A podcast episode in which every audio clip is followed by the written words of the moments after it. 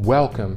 You're listening to the New Mind Creator podcast, episode number ninety-five, an interview with Paul Moore. I'm your host, Maurice, the New Mind Creator. After graduating with an engineering degree and then an M B A from Ohio State, Paul started on the management development track at Ford Motor Company in Detroit. After five years, he departed to start a staffing company with a partner. They sold it to a publicly traded firm for two point nine million dollars five years later. Along the way, Paul was finalist for Ernst and Young's Michigan Entrepreneur of the Year two years straight. Paul later entered the real estate sector, where he completed eighty-five real estate investments and exits, appeared on an H G T V special, rehabbed and managed dozens of rental properties. He developed a waterfront subdivision and started two successful online real estate marketing firms. Three successful developments included assisting with development of a Hyatt Hotel and a multi-family housing project, led him into the multi-family investment area or arena. Paul co-hosts a wealth-building podcast called How to Lose Money and is a frequent contributor to BiggerPockets, producing live video and blog content on a weekly basis. Paul is the author of The Perfect Investment: Create Enduring Wealth from the Historic Shift to Multifamily Housing in two thousand sixteen, and has a forthcoming book of self-storage investing. Paul is also the managing director of two commercial real estate funds at Wellings Capital.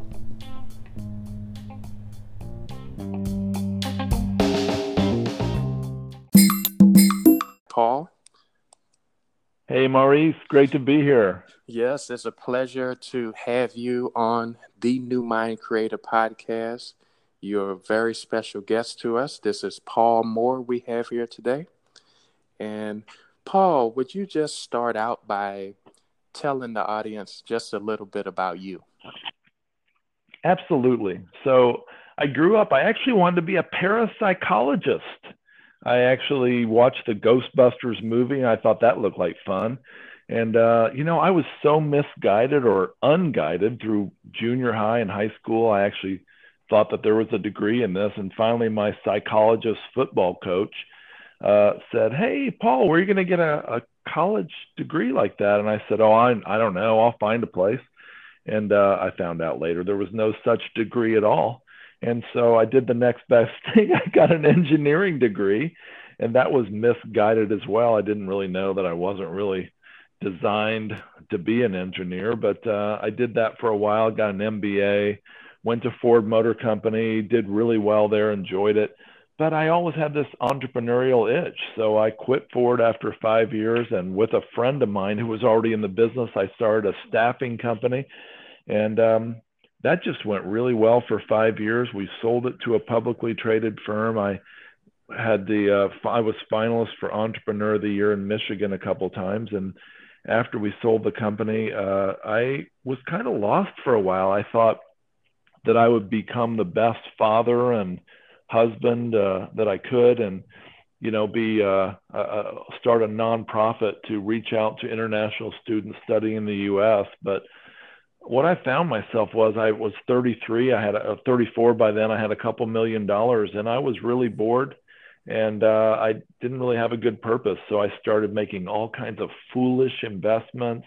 I thought I was investing, and I was actually speculating, Maurice. I, you know, investing is when your principal is generally safe and you've got a chance to make a return, and speculating is when your principal is not at all safe and you have a chance to make a return. And I was really speculating. I made a lot of money, but I lost a lot as well, and learned some hard lessons, and through a lot of painful trials and some triumphs along the way. We we flipped dozens of homes. We built some homes. We we did some residential lots, but I eventually ended up in commercial real estate where I am today. And I'll tell you, Maurice, for me, if I would have known about the power of commercial real estate to shelter tax and create wealth, I never would have done anything else. And so I've written a couple books on real estate investing, and I have a couple funds that invest in commercial real estate now. Wow, that's amazing. So what are the, what's the title of your books?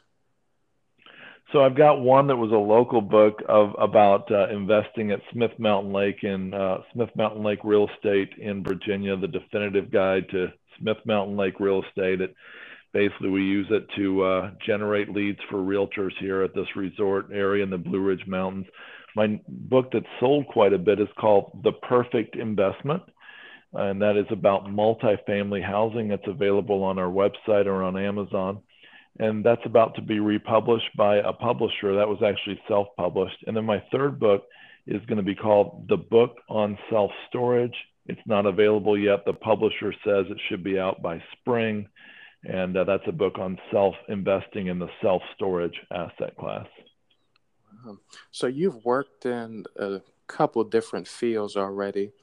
Have you fulfilled all of your childhood dreams or desires thus far in your journey, you th- believe? Well, they've changed quite a bit. Unfortunately, I was a shiny object chaser, Maurice, and uh, I, I chased this and that and the other. So my goals and dreams have changed a lot. Um, so I don't really, you know, I, I, I don't know if I had a real clear goal as a child. I actually had this spiritual thing as a child. I mean, you know, the parapsychology thing, right? And um, so I, I really think that that has been fulfilled because I really felt, I really feel like I found what I'm looking for in that regard. Um, but, you know, I'm certainly not where I want to be with that whole arena, but it's, it's, I'm certainly on the path that I want to be on. And, um, you know, lo- I really love where I'm at. One thing that's really important for everybody, I think, is to have a big why. And a big why for me is, It's it's about this. I don't know what you and your audience have heard about human trafficking. Three years ago, I didn't know anything about it. But um, I saw a documentary called Nefarious, and it talked about the horrors of human trafficking. And what I found out was that if you took the record profits of Apple, General Motors, Nike, and Starbucks, the record profits, added those together, double that number, that's the approximate annual revenues generated every year by human trafficking. And you know, Maurice, I, I'd like to believe that if I was alive in the eighteen hundreds, I would have been an abolitionist fighting against slavery. And if I would have been an adult in the nineteen fifties and sixties, I would have been fighting for civil rights. Well, this is a civil right, and it's been ripped away by tens of millions of enslaved people. And I feel like it's my big why, and our company, Wellings Capital, our big why is to get the word out about this and to fight this great evil. So that's what we're doing. Wow, that's amazing. I had no idea that it was that big of an industry, money-wise. Uh, I've heard of human trafficking, and it's been, it's become more prevalent uh, as far as being in the frontlets of people Uh, over the last ten years or so, and I had no idea it produced that much uh, money. Yeah, it's a tragedy. Yes, it really is. That's sad. Um, so uh, what are some ways people can begin to change their relationship with money? You know, I think one thing that people can do is they can realize the difference uh, between investing and speculating. And I mentioned it earlier. Uh, it's okay to speculate, but if you're trying to hit grand slams with your investment dollars, just like you do in your personal life, with your, hopefully with your marriage, or just like you do if you're an entrepreneur, you do with your business. Um, if you're trying to hit grand slams with your investments, chances are you'll swing and miss as much as anything else. Warren Buffett was asked by Jeff Zuckerberg from Facebook, why, he said, your strategy is pretty simple, Warren. Why don't everybody, why don't more people copy you? And Warren Buffett said, oh, no, no, most people would never copy me. They don't want to get rich slowly.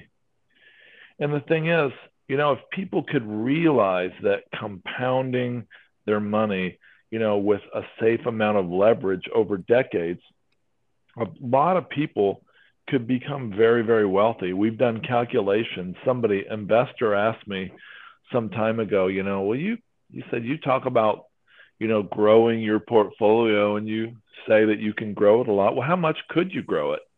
And I said, well, it's a lot. I don't know. And he said, well, let's quantify it. So we put together a spreadsheet, and it really shocked me. You know, Maurice, it showed that if you invest wisely and carefully in commercial real estate and you reinvest your profits along the way, you can turn one hundred thousand dollars over about thirty years into three or four million dollars or even more.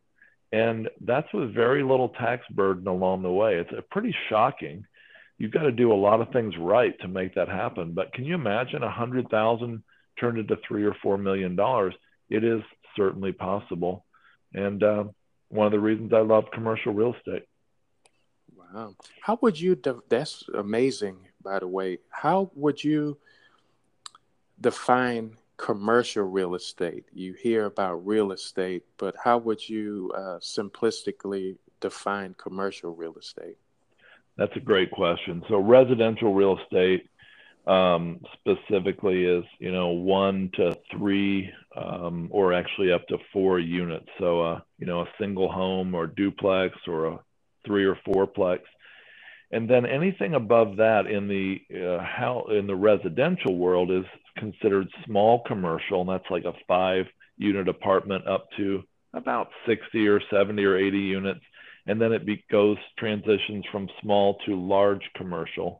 Uh, in the multifamily space, at least. And that would be, you know, like a larger apartment building where you can have an on-site manager. Other types of commercial real estate would include self-storage, mobile home parks, senior living, um, uh, medical, uh, industrial, uh, those types of real estate. Retail is another type. Great. So you mentioned uh, earlier that it's a slow build. If you're willing to do the slow build and don't go for the quote unquote home run right away, investing yeah. and having the money compound over time is the better way to go. But oftentimes right. people are so, uh, how, how could I say this? So quick to jump at things and right. not be patient. So you are saying that patience is a key in mm-hmm. in the long run. Ab- absolutely. It's critical. And, you know, Warren Buffett said that successful people say no a whole lot, but really successful people say no almost all the time. And we've got to be really discerning. We've got to have our default to be no when we're looking at different investment opportunities. And that's one key to success for great investment. Okay, good. So what are some strategies you recommend for people to earn total returns of fifteen percent safely in an environment where banks pay one to two percent on saving accounts? Yeah, that's a great question. You know, um, We uh, commercial real estate itself doesn't necessarily earn returns like that. But the strategy that's key that can make this work is investing in purchasing mom and pop assets. Now, what I mean by that is there are asset classes like mobile home parks and self-storage where the great majority of ownership is in Uh, is by uh, mom and pop owners. Think about mobile home parks. You know, those were real popular, and some of the wealthy people lived in mobile home parks in the fifties and sixties even. Well, now they're really looked down on, and we all know that it's just not a real popular, uh, it's a place that, you know, most investors, most of your listeners probably wouldn't think real highly of that. But, you know, it's important that we live where we want and invest where it makes sense. Well, what makes sense about mobile home parks, one of the great things is they're usually run by mom and pop owners that either live on site or sometimes they live at the beach. And they don't, uh, they're not run real well. They used to have this attitude, if we build it, they will come. Well, they did come for a long lot of years, but now, you know, those same operators, they don't use, they don't have websites or Facebook pages. They don't raise rents to market level. They don't keep the place clean and nice, and they don't add a lot of value add opportunities. Sometimes they will pay the utilities for the clients and tenants and the tenants, and they would rather not rock the boat by making them pay their own water, sewer, gas, electric, et cetera.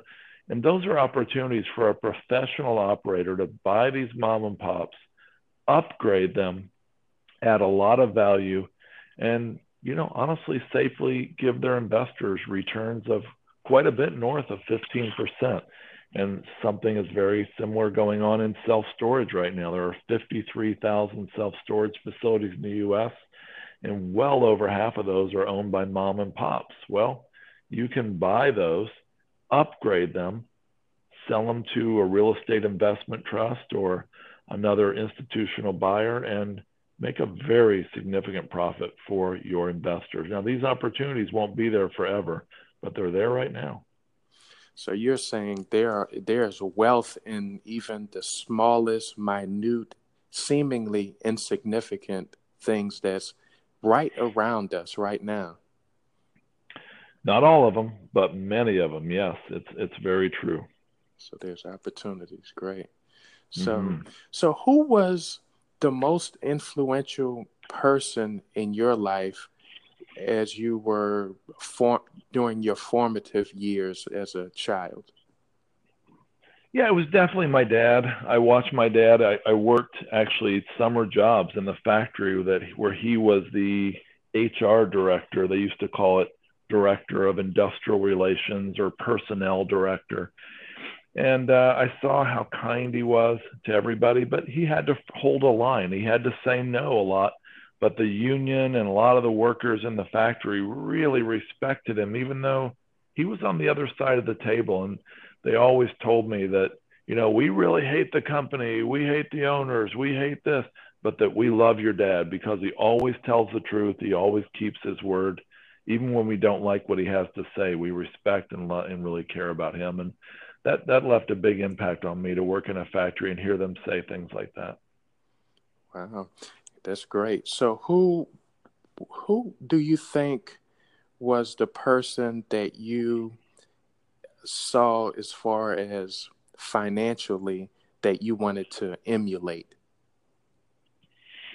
Well, unfortunately, you know, my parents were not investors. They were not good investors or managers of their own money. So I really didn't see people growing up that I remember wanting to emulate. I saw people um, who were miserly, who were penny pinchers. I, I know a family I'm thinking of right now where the, the husband and father is the same age as me almost. And, you know, while a lot of us would go out to eat, they would bring a brown bag lunch. Uh, the wife would go to three different grocery stores on shopping day just to make sure she got all the coupons from each one.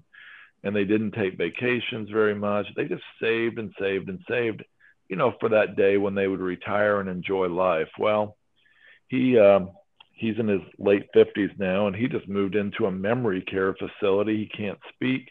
He's got a, a form of dementia that's really tragic. And, you know, nobody's promised tomorrow. Saint James says that we're but a mist or a vapor that appears for a little while, then's gone. And, um, you know, I, I really... I, I kind of had the opposite attitude as them for years. And I, I kind of regret that we were not more thrifty, but I didn't want to be like them early, uh, either. As an investor, I've been, I'm working on a book on Warren Buffett and his investment tactics and thoughts and uh, processes.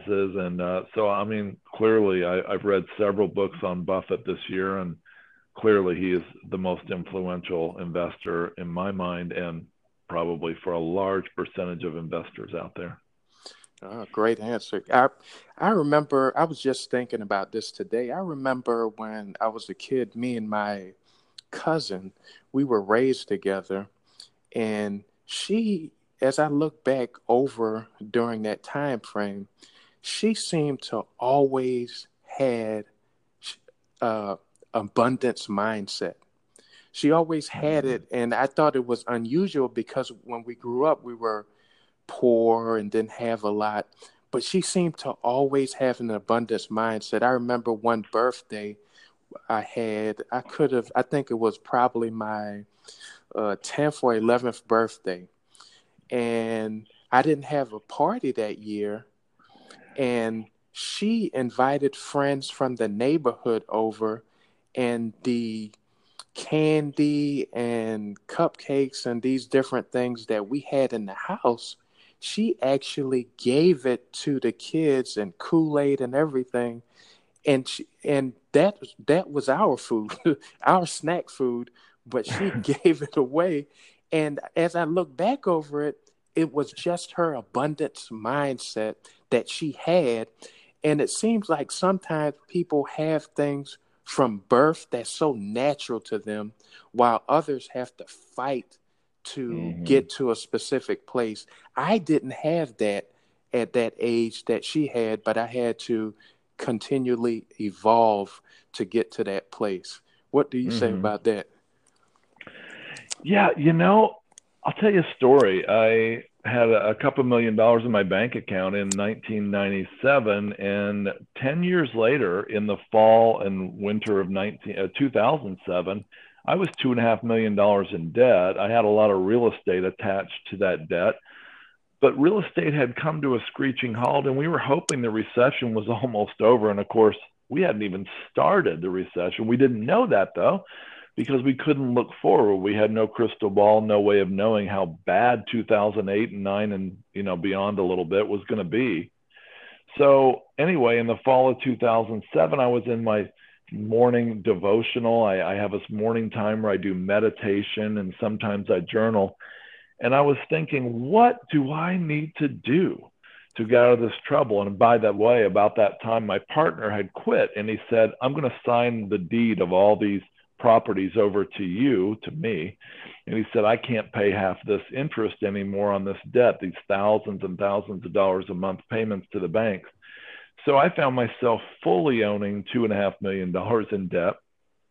Well, I had this thought, what would George Mueller do? W W G M D, which doesn't mean what would grandma do. It means what would George Mueller do? Now, George Mueller was a hellion from Germany in the early eighteen hundreds. And I had read a few of his biographies, and he had become, he had turned from hellion into a, like a pastor, and he actually opened mis- uh, or, orphanages for children in, in Bristol, England, who lost both parents. And uh, they cared for ten thousand orphans over uh, about the next century. But Mueller opened these orphanages, and he did it all based on faith and prayer and belief and abundance mindset. He really believed that he didn't need to go out and scrounge, and he didn't need to do big campaigns. In fact, he made a decision he would never, ever tell anybody about any need they had, just to test it. And then he journaled it out, and he showed the world from his journals after he passed away how much he had earned and, and made. And he, I think he raised like something like two hundred million dollars in today's dollars, all through this mindset. So I thought, okay, what would George Mueller do? Well, first of all, he wouldn't be in debt, so I was already in trouble. But forget about that. I was in debt. I couldn't get out of it at the moment. And so I thought, okay, I will do something really radical. I'm going to give my way out of debt. And so when my friends sat down with me at a restaurant and said, hey, how are you going to get out of this mess you're in? Are you going to have to declare bankruptcy? I said, no, I'm going to give my way out of debt. Well, that went over really well. And I told my family, and they kind of went along. They didn't have any other choice. So we started giving aggressively, Maurice. And uh, in January, we started giving a certain amount every week to nonprofits we cared about and church. And we decided we're going to see what happens. Well, about four weeks later, I met a real estate developer. And he made an offhanded comment about some property I had. And he said, you know, you ought to try this. And I said, oh, no, no, no, that won't work. I already checked that law out. It's impossible for me to subdivide land based on that rule. He said, nah, you ought to give it a try. And all of a sudden I had this massive light bulb moment where I realized, wait a minute, what if I did this? And it was a really crazy idea. And so I went and met with the planning and zoning department of the local county.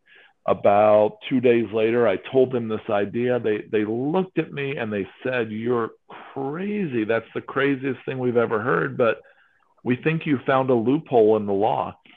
And so there was a lot of work left in front of me, but uh, we worked hard. We used this revelation I had had. We sold four uh, very expensive waterfront lots that I owned right in the middle of this terrible downturn in the fall of two thousand eight.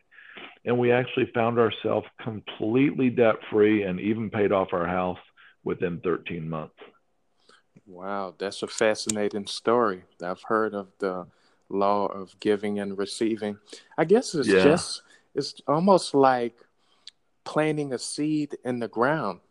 So mm-hmm. it must come back even more bountiful than what you actually planted. Yes. It's true. The problem is some of us don't give it time. You know, we plant a seed and it's going to take some time. It's going to take sunshine and water and things outside of our control. And some of us go out and dig up the seed every single day to go out and check it out to make sure it's growing. And that's not going to work. Uh, sometimes we have to, to have faith and give it time and just wait. And, um, We'll see we'll see an abundant harvest from doing that, from doing the right things. Yeah, it's almost like something I heard before uh, from someone, I believe I was in church, and he said, seed, time, harvest. So it's pretty much what you just said. You said if someone mm-hmm. is going to dig it up, how can it grow? Right. It's very true. Yeah. So, Paul, what are some ways people who currently have a poverty mindset can begin to build their wealth? I asked that question because I heard this comedian Dave Chappelle talk about mm-hmm. a situation when he needed some money when he was a kid in order to go to something in school. He was a young kid, but his dad told him he could not afford it and he couldn't give him the money. So he could, he was angry. He got angry at his dad, and he said to his dad that he hated being poor, and his dad stopped him and said, son, you're not poor. He said, being poor is a mindset. And in typical comedic timing, you know, Dave Chappelle, he went on to say that his father said, you're not poor, you're broke. But the most enlightening thing about that mm. interaction he had with his dad was that he told him being poor is a mindset. Mm-hmm. Yeah. yeah, that's really good. You know, I when I made about uh, two million dollars back in nineteen ninety-seven from selling our company, I had a poverty mindset, and so he, I guess I was a little bit the opposite of Dave Chappelle at that point. Uh, had a lot of money, and I actually had a terrible poverty mindset, and I won't go through all the pain that caused our marriage, but. Um, I will tell you that what I didn't realize, and, and the answer, I think, to your question is uh, changing our mind and realizing, you know, that all through uh, sacred scriptures, for example, poverty is considered a curse and abundance is considered a blessing. And uh, so I think one thing we can do is change the way we think and then change the overflow of our thoughts, which is, of course, our speech. You know, I believe we were created in the image of the in- invisible God who made the universe and who said, let there be light. And all of a sudden the Big Bang happened and thirteen billion, you know, light years ago, or whenever it was, whether it was, you know, six thousand years ago, I don't know. Uh, all everything came into being. And so since we're created in uh, the image of a creator, we also have creative power. And our words have creative power. If I say, my car's a piece of junk, and I keep saying that, it, I, it's crazy as it sounds. I literally believe it'll have an impact on the atoms and molecules in my car, and it will perform that way. Or if I say that about my cell phone, I think it will actually operate worse. And there's lots of studies out there, as crazy as that sounds, you know, in the realm of quantum physics that show the way we think, speak, and observe things affects them. I mean, imagine if you told your kids they were dumb every day. What are they going to believe? And what are they going to do? And what are they going to be? Well, I think it works on all kinds of things. And so with a poverty mindset or an abundance mindset, I think the way we think and speak is going to affect that. Now, somebody's going to object and say, but I don't have any money. You say, well, you don't want to keep reciting what is. Recite what you want it to be. You don't lie and say, I don't have, you know, that I, I'm a millionaire, even if I have no uh, money. You don't lie, but you basically speak about what you want it to be and where you're going. And that's the way we want to learn to use our words to get an abundance mindset, I think. Wow, that's powerful. I uh, would also liken it to like this, uh, the subconscious mind as well. So the it's almost like the story of the the frog and the scorpion. One day there was a frog and the scorpion. They were on the side of a river, and the scorpion was trying to convince the frog to allow him to ride on his back to take him over to the other side of the river. But the frog mm. said, you know, um, no. He kept saying no. He said, because if I take you over there, you'll sting me. And he said, no, no, I won't sting you. So after going back and forth for a while, he finally convinced the frog to give him a ride to the other side. So halfway through, while they were on the river still, the frog said, you promised that you wouldn't sting me. And the uh, scorpion said, yes, I promise. And soon as they got to the other side, just before getting on dry ground, the scorpion stung the frog as hard as he could and then jumped off his back onto dry ground. Wow. And he said, the frog said, I thought you said you weren't going to sting me. And the scorpion said, it's in my nature. So the subconscious yeah. mind, what we predominantly feed ourselves, could either take us to the other side or it could sting us. So just like what you were saying, your words will either carry you to the place you want to go or keep you in bondage and trapped where you absolutely. Are currently. Yeah. That's a great analogy. I love it. And it's absolutely true. There's so much research about this now. And you know what they used to say was the realm of theologians and faith is now provable by science. I mean, what they, you know, particles that are not observed yet are not even particles. They're an infinite possibilities. They're a waveform. But once they're observed, once there's an observer, um, you know, they become particles. They become, they, they, they, it, it actually creates something that's real. So this whole universe is, you know, under the observant eye of a watcher, a creator. And I, I, I think it's safe to say this universe wouldn't exist without it being observed. It's another story. Yes, that's fabulous analogy. So I've heard uh, the stories of people who have achieved greatness in their particular fields. And it usually comes down to being motivated by fear of not wanting to experience being poor or ridiculed, or they were trained consciously or unconsciously by their parents on how to accumulate wealth. What was the catalyst that caused you to strive for financial success or just strive to be successful in your life? Hmm. You know, I think it was just an innate thing. I, I did have some pain, as we all did, growing up, had some kids that treated me badly. I had a lot of uh, yeah, several things going against me as a kid. I was way taller than all the other kids and um, just kind of a clumsy kid. And so kids were really mean to me. And my mom would say to me, you can do anything. You can succeed. You're going to be way more successful than those mean kids. And, you know, I really believed her. And um, I think that she had a, a really powerful impact on my life. I mentioned my dad earlier, but, you know, my mom had an incredible impact on me by just believing in me so much. And um, I don't think I have a great answer to your question, though, because I always found myself being driven. always found myself trying to, to charge really hard. When I get into something, when I want something, I'm, I'm going after it hard. I think it's just in my nature. I think it must have just come somehow through my mom.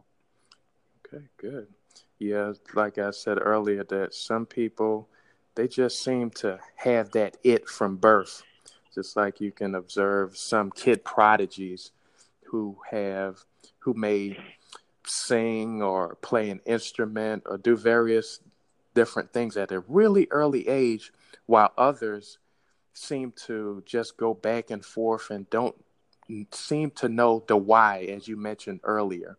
Even in business, right, there must be a why, but also individually in our lives, there must be a why.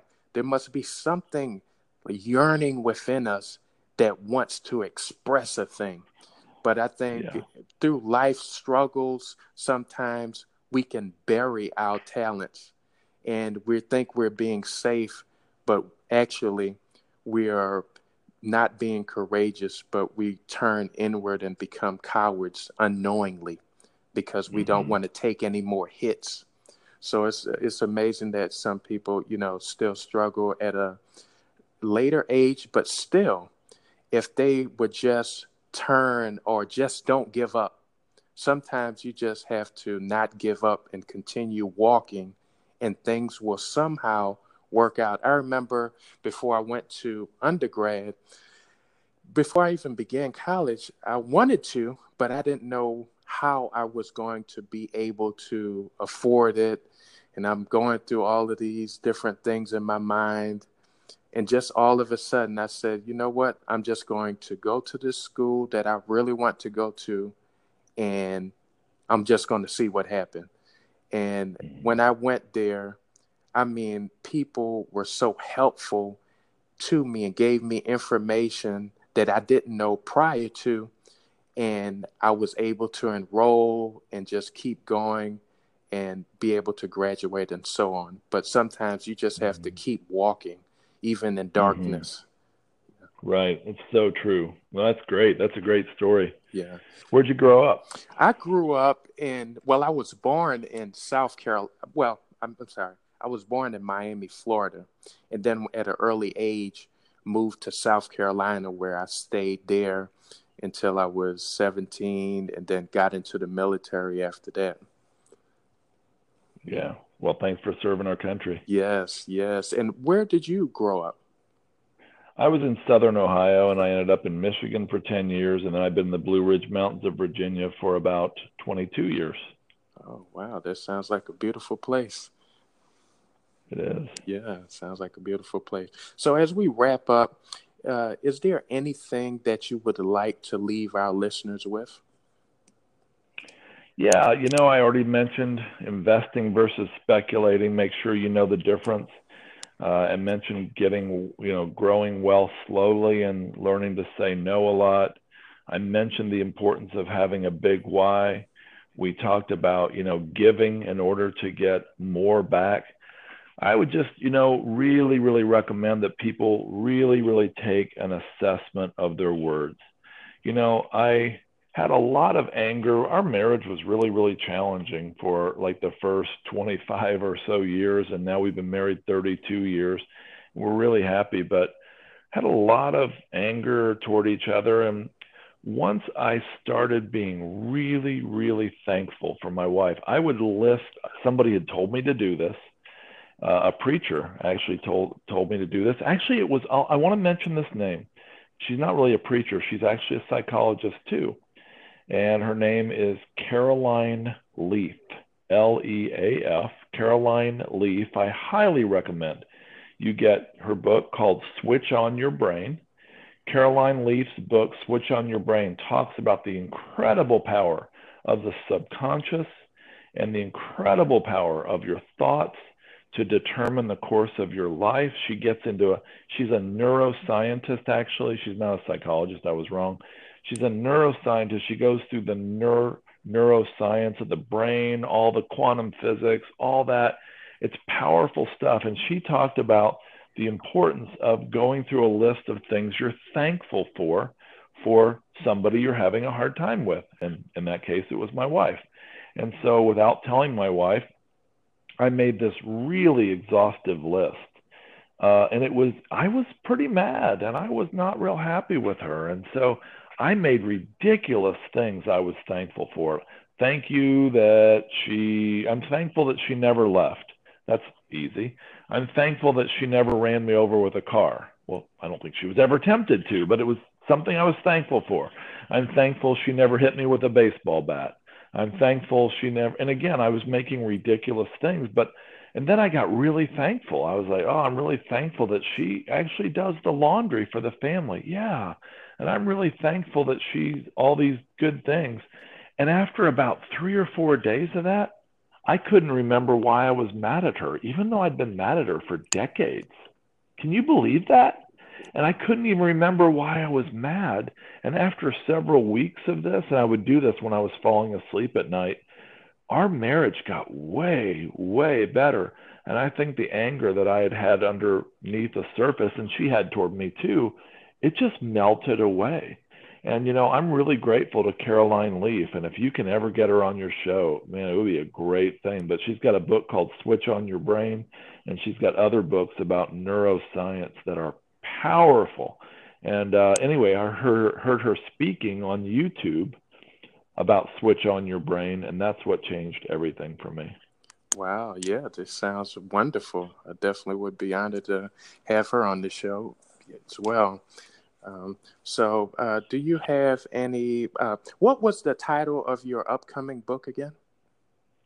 We don't have a final title on it, okay. but the, it's in a series of books published by BiggerPockets Publishing. BiggerPockets is the largest real estate investor website in the world. It's got over, I think, a million and a half people now on it.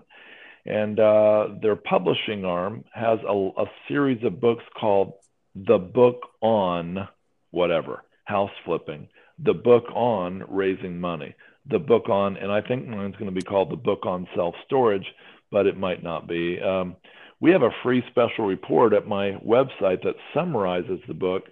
My website's Wellings Capital. And uh, again, I'm uh, my website, Wellings, W E L L I N G S, capital dot com, and investors can go get that free special report to learn more about, you know, self-storage, mobile home park investing, and other types of recession-resistant uh, investing. Great. So are you, do you have any social media? Um, are you on social media? Yeah, I'm on.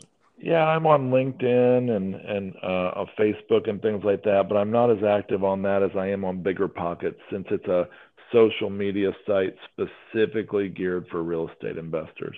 Okay, great, great. It has been an absolute honor to have you on as a guest, and I know that you, through our conversation, this interview, I know you've helped so many people who will be listening to this podcast. Well, thanks, Maurice. It was really an honor to be here, and I really got to, I really enjoy the fact that we got to talk about some things other than just business. So thank you so much for the opportunity. It was an honor and a privilege. You're welcome, and thank you. All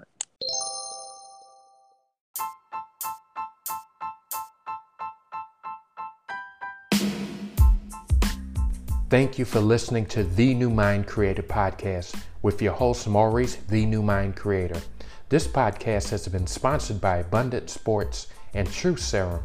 Head over to w w w dot mauriceflournoy dot com to receive more motivation and insight to help create your new mind.